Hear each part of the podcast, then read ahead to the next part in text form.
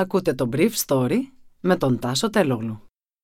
Χορηγός του Brief Story είναι το Avra Carbo. Avra Carbo, το ανθρακούχο φυσικό μεταλλικό νερό για να απογειώσεις κάθε στιγμή. Καλημέρα σας. Σήμερα είναι 3η 12 Οκτωβρίου 2021 και θα ήθελα να μοιραστώ μαζί σας αυτά τα θέματα που μου έκαναν εντύπωση.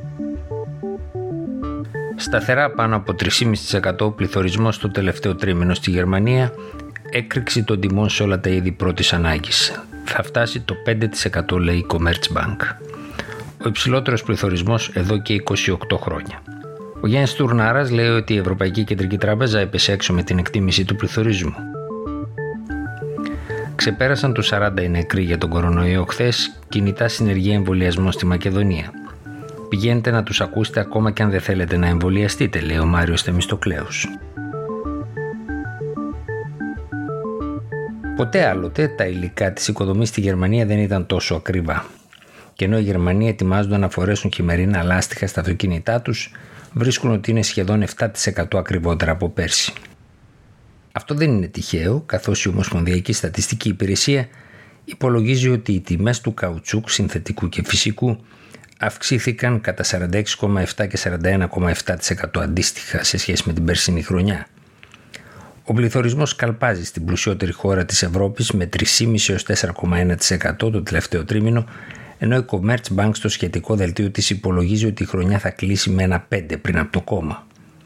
Το κόστος παραγωγής των προϊόντων ανέβηκε τον Αύγουστο κατά 12% έναντι του προηγούμενου μήνα στη μεγαλύτερη αύξηση από το 1974 την πρώτη δηλαδή πετρελαϊκή κρίση.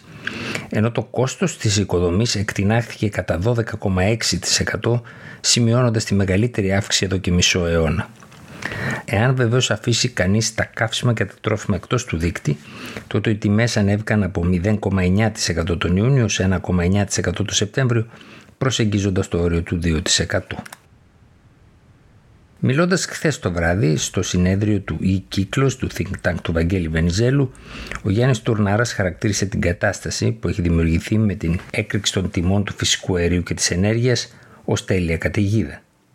Ο ίδιος ομολόγησε ότι η Ευρωπαϊκή Κεντρική Τράπεζα έπεσε έξω στις προβλέψεις της για τον πληθωρισμό. Η άνοδος των τιμών, πρόσθεσε, αποτελεί ένα σύνθετο γεωπολιτικό φαινόμενο.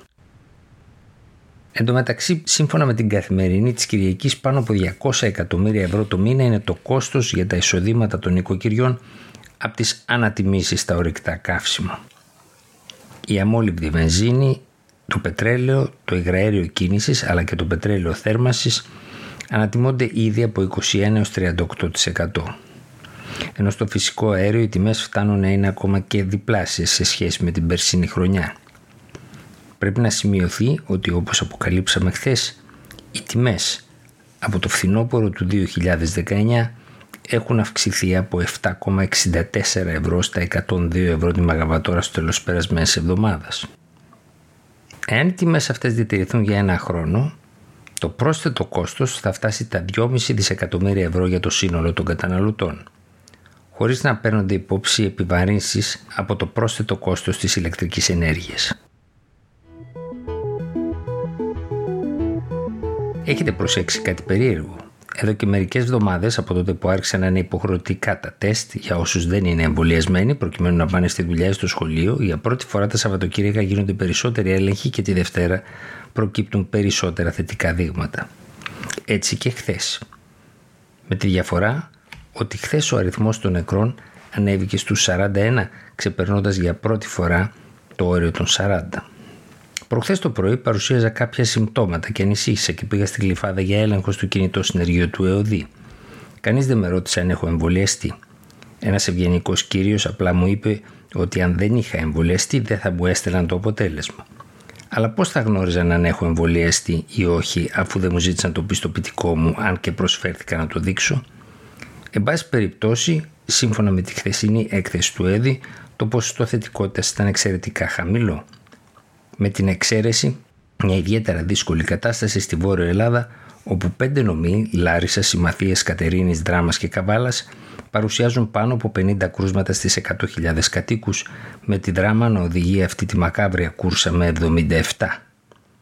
Ο νομός έχει πολύ χαμηλό ποσοστό εμβολιασμού, γύρω στο 50%.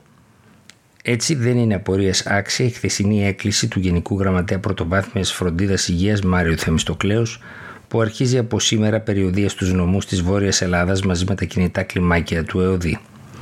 Αυτά θα εμβολιάζουν σε ημιαστικές και αγροτικές περιοχές των νομών που υστερούν εμβολιαστικά από τη Λάρισα και πάνω.